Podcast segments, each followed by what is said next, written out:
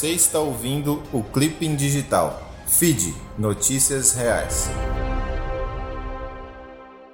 Edição número 165, 22 de abril de 2021. Manchetes do dia.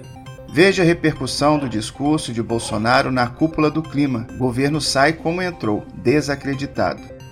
O presidente Jair Bolsonaro discursou nesta quinta-feira, 22, na cúpula de líderes sobre clima e prometeu adotar medidas que reduzam as emissões de gases do efeito estufa e pediu justa remuneração por serviços ambientais prestados pelo Brasil. Leia mais em G1. Salles não tem credibilidade para chantagear países ricos, diz Marina Silva. Marina defende que Ricardo Salles seja alvo de um processo de afastamento do cargo por prevaricar as funções atreladas ao posto de ministro do Meio Ambiente. Você não pode ter um ministro da Fazenda para operar contrário à Fazenda da sociedade brasileira, ou um ministro da Educação para promover o analfabetismo, ou um ministro de combate à fome para aumentar a fome. Salles e o governo Bolsonaro, diz, estão do lado do que há de mais atrasado no agronegócio e setores empresariais brasileiros, o que atrasa discussões no âmbito de acordos do Mercosul com a União Europeia e na entrada do país na OCDE. Leia mais em Carta Capital. Gilmar Mendes vota a favor da manutenção da suspeição de Moro e classifica possível revisão como manobra. O ministro Gilmar Mendes pediu antecipação da ordem de votação para abrir divergência com o ministro Edson Fachin no plenário do Supremo Tribunal Federal na votação sobre o pedido de defesa do ex-presidente Lula, que aponta que a decisão sobre a incompetência da 13ª Vara Federal de Curitiba não afeta o reconhecimento da suspeição do ex-ministro Sérgio Moro por quebra de imparcialidade definido na segunda turma da Corte em 23 de março. Leia mais em Revista Fórum. Auxílio emergencial. Com benefício reduzido em 2021, Brasil terá 61 milhões na pobreza. Com o valor menor do auxílio emergencial este ano, o Brasil deve somar 61,1 milhões de pessoas vivendo na pobreza e 19,3 milhões na extrema pobreza, segundo estudo publicado nesta quinta-feira, 22 de abril, pelo Centro de Pesquisa em Macroeconomia das Desigualdades da Universidade de São Paulo. Leia mais em BBC. Brasil tem iPad mais caro do mundo, aponta levantamento.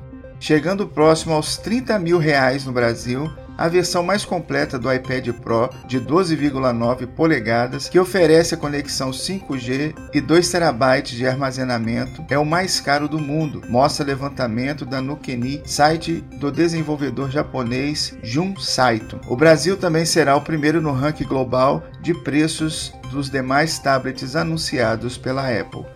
Leia mais em CNN.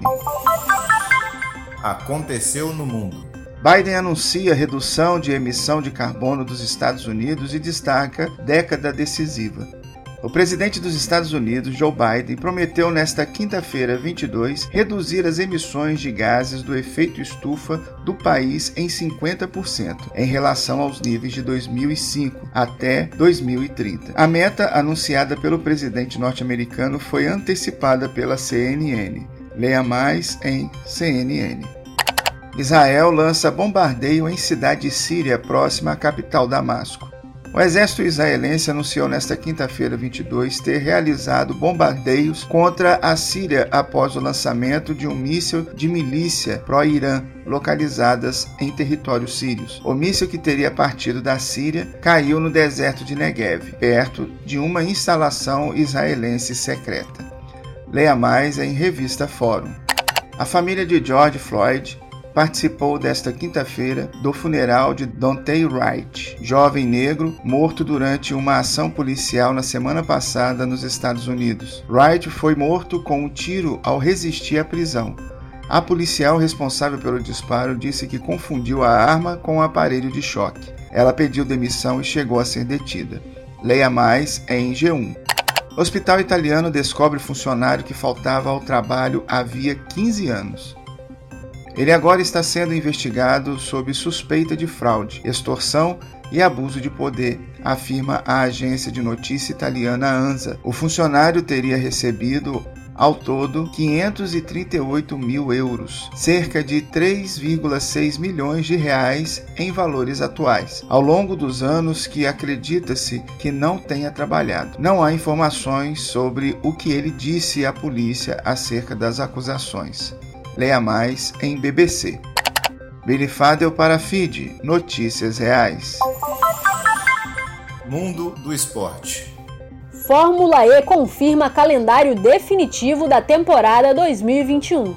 Com 15 corridas em 8 etapas, a Fórmula E anunciou o calendário definitivo da categoria em 2021 nesta quinta-feira.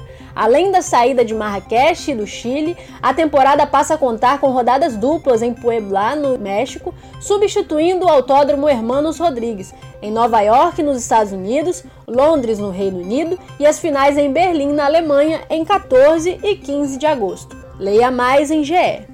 Brasileiro aplica nocaute incrível em norte-americano no ano. Ex-lutador do UFC, o brasileiro John Lineker aplicou um nocaute incrível no norte-americano Troy Wharton. Ontem, em uma luta do One Championship realizada em Singapura, o golpe ocorreu nos segundos finais do primeiro round. Desde o início do duelo, Lineker partiu para cima do adversário com golpes na cintura e guarda baixa. Leia mais em UOL. Bragantino volta a disputar uma competição internacional após 25 anos.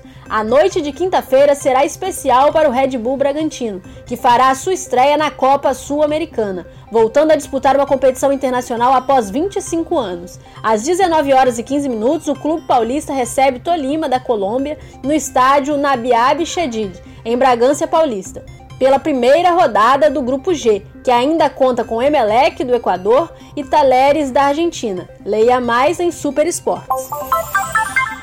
Essa é boa! GPS ajuda em resgate de médica que ficou 30 horas desaparecida. A tecnologia se torna uma aliada cada vez mais incrível. Dessa vez, o GPS do celular ajudou no resgate de uma médica que ficou 30 horas desaparecida após um acidente em Santa Catarina. O carro de Mariana Fossati, de 31 anos, caiu numa ribanceira no meio da mata local, onde não pega telefone nem internet. Leia mais em Só Notícia Boa. Fique ligado. Vacinação do grupo prioritário contra a Covid-19 deve ir até setembro, diz Ministério da Saúde. De acordo com o ministro da Saúde, Marcelo Queiroga, a vacinação contra a Covid-19 do grupo prioritário deve ir até setembro. O objetivo foi revelado na quarta-feira e depende do cumprimento do cronograma de entregas das doses. Esse prazo é para que as duas doses sejam aplicadas no grupo. A ideia é vacinar todos com prioridade prevista no Plano Nacional de Imunização, com uma dose até junho. O intervalo da vacina da AstraZeneca chega a 84 dias, por isso o tempo até setembro. Leia mais em Olhar Digital. Você viu? Farmácias venderam mais de 52 milhões de comprimidos do kit Covid na pandemia.